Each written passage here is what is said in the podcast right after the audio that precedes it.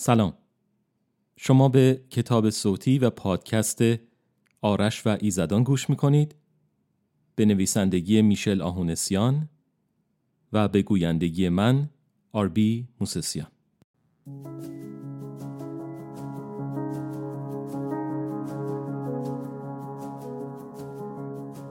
آرش و ایزدان. نوشته میشل آهونسیان.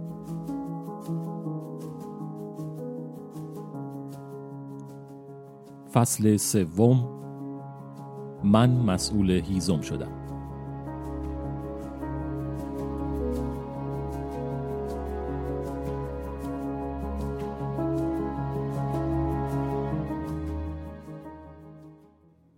دیوارای اتاق کندکاری شده بودن درست مثل این بود که اون اتاق رو داخل یک سنگ بزرگ حفاری کرده باشن.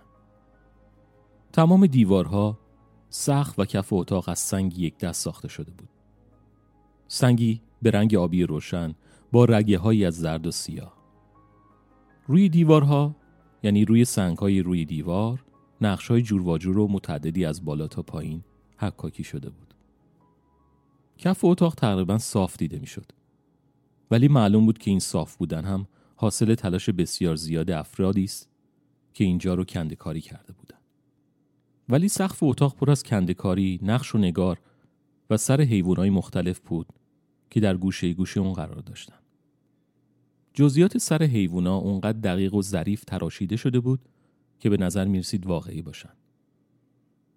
ولی چیزی که از تمام این نقش ها جالب توجه تر جلوه می کرد شمدانی بود که به عنوان لوستر در وسط اتاق و دو متر بالاتر از سطح زمین شناور ایستاده بود. هر کسی می‌تونست بفهمه این لوستر که دوازده تا شم بلند هم روی اون روشن بود اصلا به جایی وصل نیست. برای اینکه خیلی آروم حرکت می‌کرد. گاهی به سمت یکی از دیوارها می‌رفت و بعد مثل اینکه چیزی یادش اومده باشه متوقف می‌شد و برمیگشت و به سمت دیوار مقابل می‌رفت. یا اینکه آهسته دور خودش میچرخید و در همون حال خیلی آروم بالا پایین می‌رفت. در یکی از گوشه های اتاق میزی مستطیل شکل قرار داشت که از شیشه درست شده بود و چارپایه فلزی نقره رنگ و استوانه شکل آن را سر پا نگه می داشت. در واقع میز مورد بحث دو طبقه داشت و در زیر قسمت فوقانی میز یک طبقه دیگر درست مثل بالایی ولی کوچکتر و کمی تر از آن قرار داشت. بر روی میز تنها یک شی دیده می‌شد. یک کیف پارچه برزنتی که به رنگ خاکی روشن به نظر می رسید و شکلش تقریبا مربع بود که هر زل آن یک وجب و زخامت کیف هم سه انگشت بیشتر نبود. یک بند چرمی و سیاه رنگ از دو طرف به کناره های کیف متصل بود. ناگهان در اتاق باز شد و دو نفر وارد شدند. می‌تونستم تعدادی از چشمای کنجکاو دیگر را در پشت این دو نفر تشخیص بدم که داشتن سرک میکشیدند تا درون اتاق را ببینند. ولی یکی از تازه واردین به سرعت در به اتاق که مانند درب گاف صندوق های بزرگ آهنی دیده می‌شد و حداقل یک و وجب زخامت داشت را بست و این کار را با چنان راحتی انجام داد که تو گویی یک باد بزن را در هوا حرکت داده. شخصی که اول وارد شده بود مردی حدوداً پنجاه تا پنجاه پنج ساله به نظر می رسید که موهای جوگندمی و کوتاه داشت و سبیلی که دقیقا به همان رنگ موها بود. ولی به قول معروف خیلی بناگوش در رفته و نوکهای تیز سیویل ها از دو طرف صورتش حداقل به اندازه یک و نیم وجب بیرون می‌زد. به جز سیبیل مشخص و منحصر به فرد چیز قابل توجه دیگری در مورد این مرد وجود نداشت. او خیلی معمولی لباس پوشیده بود. یک شلوار پارچه خاکستری و پیراهن دگمه آستین بلند که به نظر رنگی بین توسی و آبی سیر داشت. به طور کلی مثل تمام مردهای میان سال دیگری بود که در کوچه و خیابان راه می روند. البته به جز سیبیلش. در حالی که یک پاکت نامه را از دست نفر دوم می گرفت شروع به باز کردن آن نمود و وقتی محتویات پاکت که شامل چند ورق کاغذ بود را درآورد پاکت را به سمت نفر دوم که پشت سر او پنهان شده بود داده و ضمن اینکه گلوی خود را آماده ای صحبت می نمود نفس عمیقی کشید و سپس گفت آقای آرش خان اسم من آبتین می باشد و این افتخار به من داده شده تا از طرف تمامی اهالی محترم آدوران به شما خیر مقدم بگویم. همچنین لازم می‌دانم آپتین در اینجا نگاهی عمیقتر به ورقه پیش رویش انداخت و سپس در حالی که اخمهایش را از تعجب بالا می برد به صورت من نگاه کرد و وقتی متوجه بهد و حیرت بنده و دهان بیش از اندازه بازی شد که روی صورت من نقش بسته بود کاغذهایی را که در دست داشت را با یک حرکت از وسط پاره کرد و آنها را از بالای شانه به شخصی تقدیم کرد که در پشت سر او قرار داشت. آپتین سپس چشمای خود را بست و دوباره نفس عمیقی کشید و چنین ادامه داد. خوش آمدی پسرم. همه اینجا واقعا هیجان زده شدن. مدت درازی بود که هیچ حمله ای نداشتیم. البته این موضوع چندان جالب و خوبی نیست ولی به زودی منظورم رو درک می‌کنی. من اینجا به عنوان سرپرست عمل می‌کنم. البته موقتی. یعنی تا موقعی که خورشید از مأموریت برگرده. سر و کله زدن با بچه ها اصلا در حد و حدود من نیست. ساعت هفت و نیم شام می‌خوریم. امیدوارم توی این چهار روزی که بیهوش بودی به اندازه کافی گرسنه شده باشی. خب فکر می کنم این همه وراجی برای من کافی بود. خانم شراره که بهترین دستیار من هستن بقیه جزئیات رو برای تو توضیح میدن. در این هنگام آپتین کنار رفت و در حالی که با دست راست خودش بازوی شخص دوم را گرفته بود او را به میان اتاق راهنمایی کرد. اعتراف می کنم که تا اون روز هیچ دختری نتونسته بود منو مجبور کنه که به احترامش از جای خودم بلند بشم. تو گویی چشمای خاکستریش که مثل زبانه های آتش می درخشید کاملا منو جادو کرده باشه. ناگهان آپتین دست چپ خود را روی شانه راست شراره گذاشت و گفت شراره جان فراموش نکن که آرش خان کلاس اولی هستن.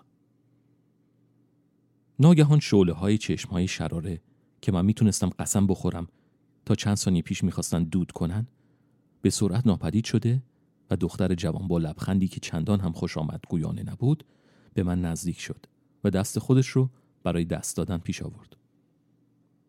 من که هنوز مثل عقب افتاده و دهنم باز بود سعی کردم ببندمش رو دستم رو بالا آوردم و دست شراره رو با احتیاط گرفتم. شراره سر خودش رو با ناز خاصی به عقب حرکت داد و من برای اولین بار متوجه شدم که موهای این دختر خانم که کاملا سیاه بودن اونقدر دراز هستن که از پشت تا یک وجب زیر کمربند شلوار آویزون شدن. تا چند دقیقه قبل از اون هر چیزی که آپتین گفته بود کاملا غیر منطقی جلوه می کرد. ولی وقتی شرارش رو به صحبت کردن کرد گویا دوباره منو داخل یکی از رویاهای عجق وجق خودم پرت کرده بودند. دختر جوان در حالی که همچنان دست منو فشار می‌داد گفت من شراره زدی هستم.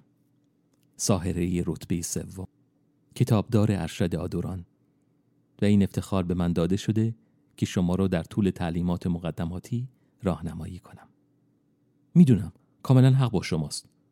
لازمه که من به خاله خودم بگم هر چه زودتر منو پیش یه روانپزشک ببرن تا مغزم رو مورد معاینه قرار بده.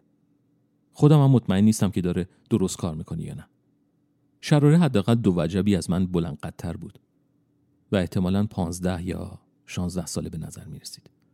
صورت شراره واقعا قشنگ بود. یه جور قشنگی که احتمالا من نمی‌تونم دقیق توصیف کنم.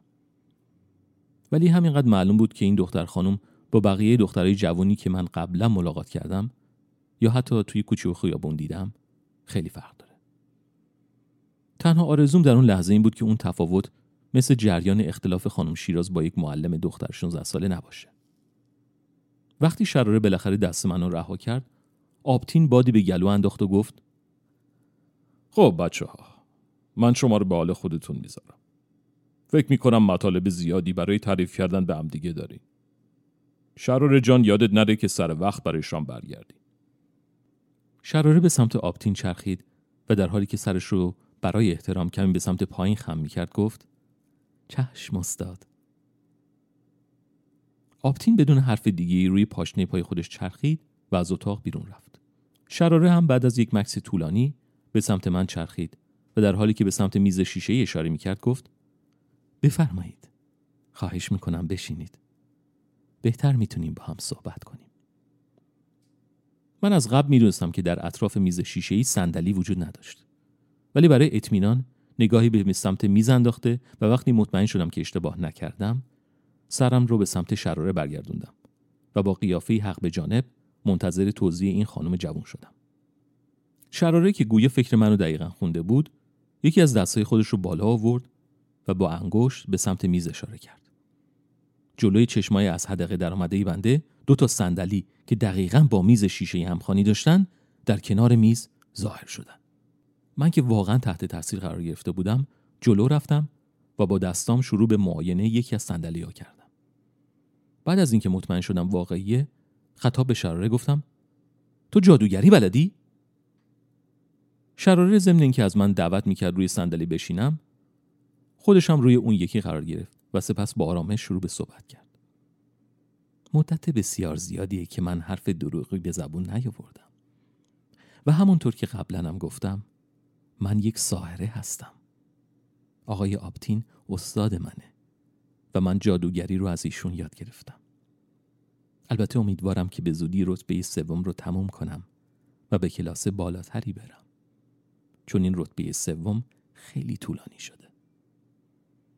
وقتی شرار مکس کرد من گفتم می‌دونی چیه؟ من اصلا از این صحبت های شما و آقای آپتین سردر نمیارم. من کجا هستم؟ اینجا کجاست؟ خاله های من دیگه باید خیلی نگران شده باشن. می‌تونم به اونا یه تلفن بزنم؟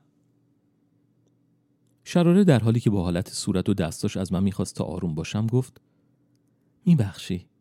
می‌دونم یه خورده درهم و برهم به نظر می‌رسه ولی سعی می‌کنم کم کم برای تو توضیح بدم. ما با خاله های تو تماس گرفتیم. اونا فعلا برای یه ملاقات مهم به سفر رفتن. ولی به زودی برای دیدن تو به اینجا میان.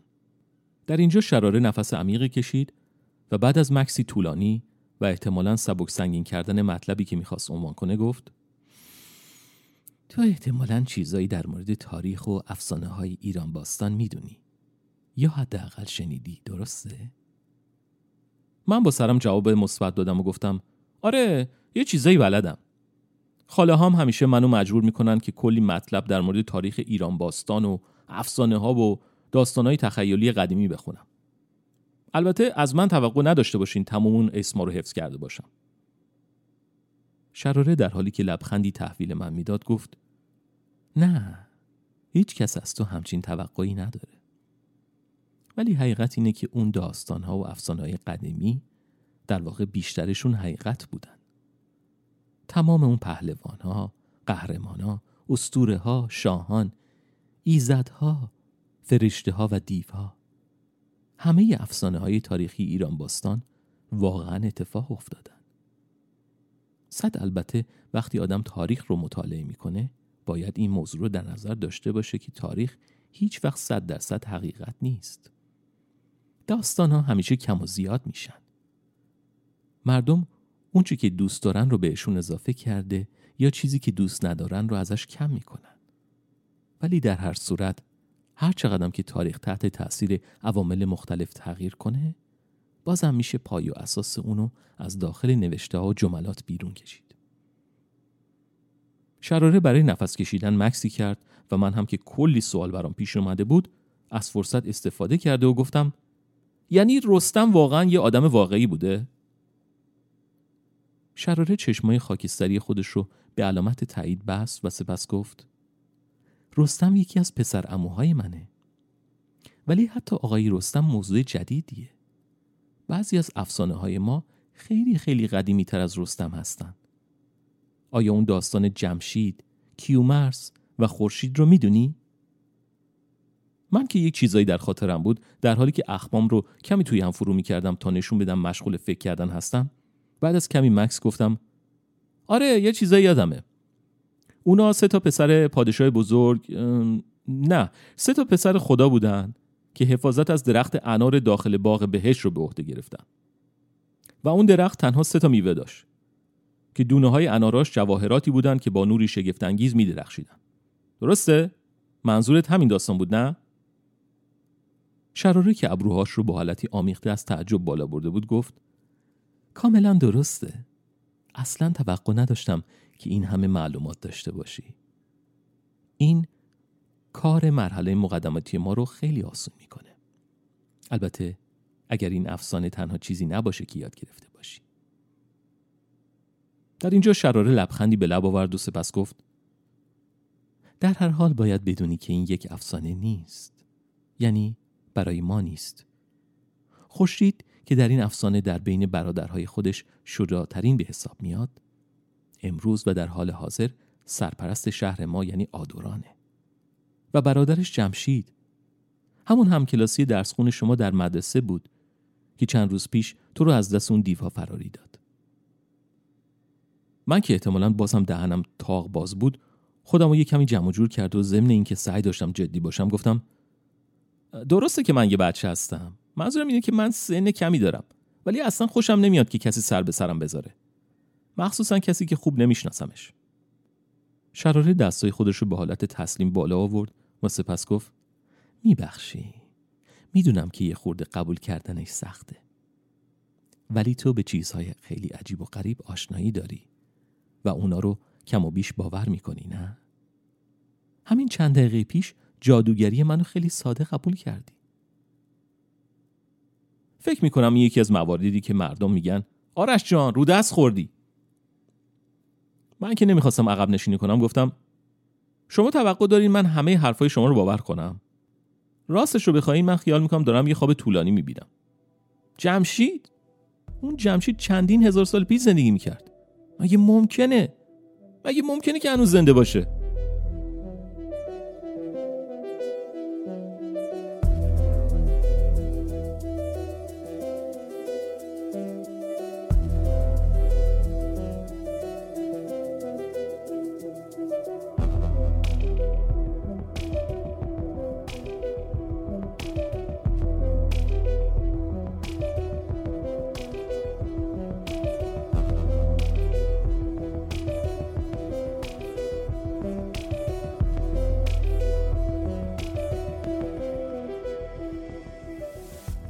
شراره به طور کامل به پشتی صندلی تکیه داد و گفت لازم نیست که هیجان زده بشی.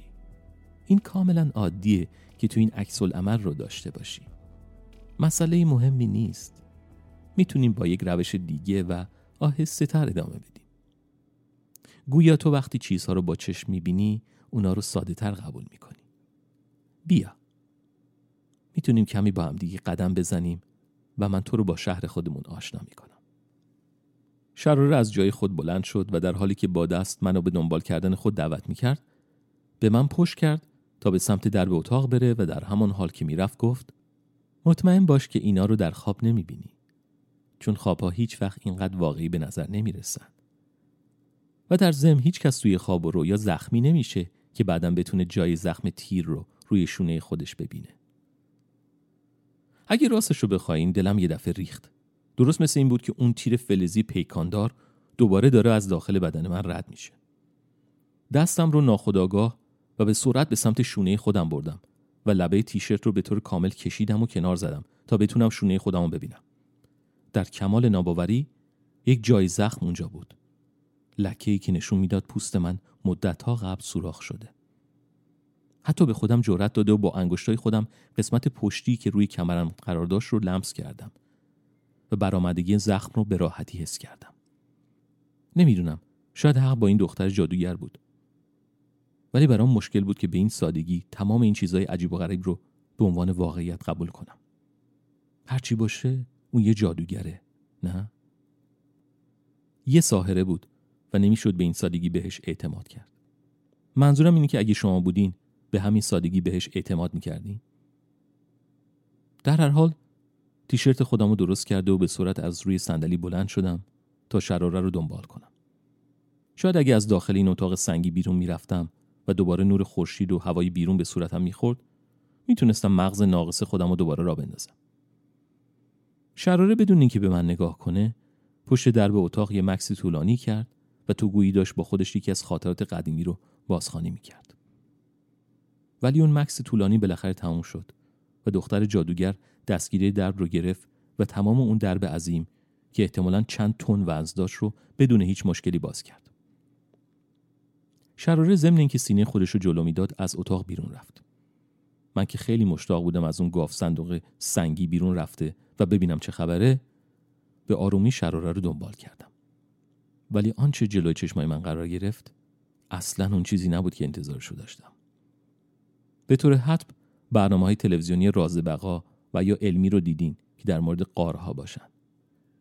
اگه حتی اهل راز بقا نبودین احتمالا قارها رو داخل فیلم های سینمایی تماشا کردین. من خودم هیچ وقت داخل یه قار نرفته بودم. ولی تقریبا می‌دونستم که قار یعنی چی. حالا که از گاف صندوق سنگی بیرون اومدیم می‌تونستم صد درصد با اطمینان بگم که ما داخل یه قار هستیم. ولی این قاری که ما داخل اون ایستاده بودیم چیز واقعا وحشتناکی بود. یکی از پارک های بزرگ تهران رو در نظرتون مجسم کنین مثلا پارک پردیسان بعد تصور کنین که یه غار به همون بزرگی داشته باشیم عظمت و بزرگی غار به حدی بود که من کلمه‌ای برای توصیف اون پیدا نمی‌کنم. شاید به خاطر اون باشه که هنوز سنی ازم نگذشته و چیز زیادی از ادبیات پارسی بلد نیستم. ولی مطمئن هستم که اگر شما هم اونجا بغل دست من میستادین حتما دهنتون مثل دهن من باز مونده و حتی آب دهنتونم بی اختیار جاری می‌شد. از جای جای سقف ستونهای خیلی قطوری به سمت پایین اومده بودن. وقتی میگم قطور منظورم خیلی کلفته. مثلا پنجاه یا شست متر. اونا فقط ستون نبودن. روی این ساختارا می‌تونستم پنجره هایی رو ببینم که از داخل اونا نور و روشنایی بیرون می‌زد. درب ها و حفره های متعدد و حتی بالکن هایی که با انواع و اقسام گلدون های مختلف تزیین شده بودند. بعضی از اون ستون که از سقف آویزون بودن به زمین نمی رسیدن. بلکه در نیمه راه بین سقف و کف قار نصف کاره باقی مونده بودن. من و شراره وقتی از اتاق خارج شدیم در واقع بر روی لبه یک جادی باریک و بر روی دیوار قار قرار داشتیم. جایی که ما ایستاده بودیم یه سی متری از کف قار بالاتر بود. ولی گفتن ارتفاع دقیق کار آسونی نبود. چون کف قار تا اونجایی که چشمای بنده می‌تونست تشخیص بده یک حالت یک نواخت نداشت. دریاچه های کوچیک و بزرگ در سر تا سر کف قار پراکنده بودند. درختها، چمنزارها، گلزارها، حتی مناطق سنگلاخ و آبشارهای مختلف که از این دریاچه به اون دریاچه میریختن یا اینکه از دیوارهای قار به سمت کف اون سرازیر بودن. بعضی از جاها پلهای معلق چوبی و تنابی یا پلهایی که کاملا سنگ ساخته شده بودند ستونهای عظیم رو به همدیگه یا به دیواره قار مربوط می‌کردن. و از اونجایی که ایستاده بودیم می‌تونستم آدمای دیگه ای رو ببینم که روی اونا در حال رفت آمد بودن. احتمالا یه پنج دقیقه یا بیشتر گذشت تا بالاخره از شوک اولیه بیرون اومدم و در حالی که آب دهن خودم فرو می‌دادم از شراره پرسیدم اینجا کجاست؟ ما کجا هستیم؟ اینجا واقعا خیلی قشنگه